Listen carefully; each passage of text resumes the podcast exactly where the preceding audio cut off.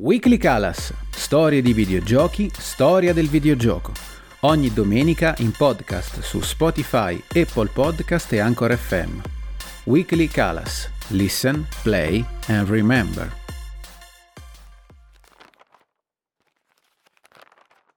Da dove nasce un'idea? Dalle esigenze, dal pensiero estemporaneo di un momento, da desideri interiori, oppure da una passeggiata per le vie della città? Forse è proprio nei momenti più inaspettati che nascono i colpi di genio. Tutto successe un giorno del 1982, davanti alla vetrina di un negozio del centro di Milano, mentre mi grattavo la testa. All'interno c'era una fila di computer accesi, tutti collegati a schermi tv e tutti intenti a far girare dei demo di videogiochi. C'era un Sinclair ZX81, un Commodore VIC-20, un'elegante scatoletta chiamata Texas Instruments TI-994A, un computer SC3000 e un Atari 400 con la sua tastiera a forma di cassa. Li volevo tutti. Non me ne potevo permettere neanche uno. Così scriveva Riccardo Albini nel 1989 sulle pagine della rivista K, magazine di cui lui stesso era direttore. Albini nel 1982 non aveva neppure 30 anni. Era un giovane giornalista e aveva vissuto un po' di tempo negli Stati Uniti, iniziando a conoscere il mercato tecnologico statunitense e anche, indirettamente, quello da poco nato dei videogiochi. Ma non era un giocatore. Anzi, gli interessavano più giochi come il Sudoku e il Picross, come Albini spesso ha rivelato in più di un'occasione, i videogiochi in Italia negli anni Ottanta erano considerati da molti fuffa da bambini e ragazzi e un trentenne difficilmente se ne sarebbe interessato. Per fortuna lui ha iniziato a giocare giusto prima di scollinare e finire nella generazione di quelli che non sanno cosa sia un videogioco. E questo ha cambiato le cose. In quel 1982 Albini e i suoi soci di Studio Vit ebbero l'intuizione di dare vita alla prima rivista italiana dedicata ai videogiochi. Il racconto di Albini continua così.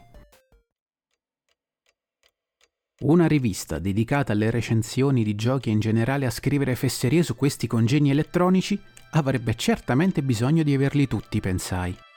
E uno schermo TV per ciascuno, tutti allineati su un tavolo lungo e ben illuminato, mentre dei recensori esperti e imparziali passano da una macchina all'altra, aprendo infiniti scatoloni di software gratuito, provando joystick e periferiche di tutti i tipi e in generale spassandosela alla grande.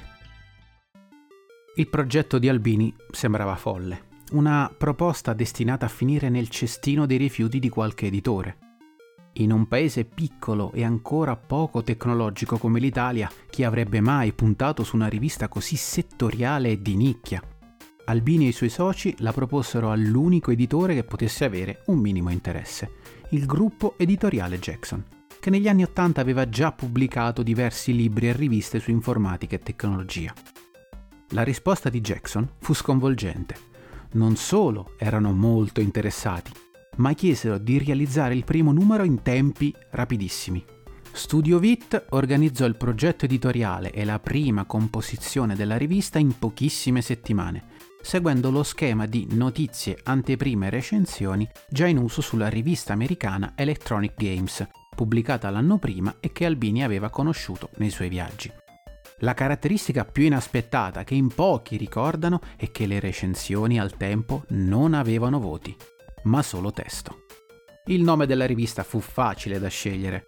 Quando si arriva primi a creare qualcosa, si può usare il nome più identificativo, quello che si vuole.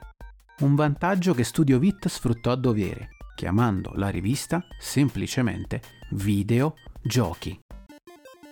Il 15 dicembre 1982 uscì nelle edicole italiane il primo numero della rivista Video Giochi anche se venne segnato in copertina come numero di gennaio 1983. La rivista ottenne il successo sperato. Raggiunse nel corso del tempo la tiratura di 50.000 copie, un ottimo risultato. Fin dal primo numero trovarono spazio all'interno della rivista una sezione di approfondimento su cabinati da bar e flipper, tanto in voga in quel momento, una dedicata specificamente ai PC e una con i prezzi dei singoli videogiochi delle varie console. Altre rubriche che fecero scuola furono la posta dei lettori e la pubblicazione dei migliori punteggi nei vari videogiochi da parte dei lettori. Quest'ultima sezione diede lo spunto ad Albini per creare l'Associazione Italiana Video Atletica, un'antenata delle associazioni di e-sport e se vogliamo un primo esperimento troppo in anticipo sui tempi. Nel corso dei mesi le rubriche aumentarono, andando a comporre quello che fu per decenni il modello di ispirazione per tutte le altre riviste concorrenti. Ma la crisi dei videogiochi era dietro l'angolo. Il 1983 fu l'anno che sconvolse e fece crollare il settore, lo sappiamo tutti. Crisi che raggiunse l'Italia qualche anno dopo. Le vendite della rivista crollarono e l'editore non attese molto prima di chiuderla ma in realtà già dal numero 37 Studio Vit era stato escluso dalla redazione di videogiochi. Malbini e gli altri suoi collaboratori furono protagonisti in seguito di altri magazine di settore, tra i quali la versione italiana di Zap e la storica rivista K, continuando a rappresentare un esempio per l'editoria italiana dedicata ai videogiochi.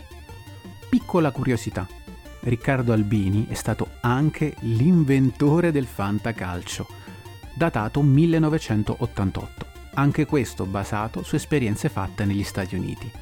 Ma questa è un'altra storia, una storia tutta italiana collegata al mondo dei videogiochi. Una storia che forse racconteremo in un'altra puntata. Weekly Calas, storie di videogiochi, storia del videogioco ogni domenica in podcast su Spotify, Apple Podcast e Anchor FM. Weekly Calas. Listen, play and remember.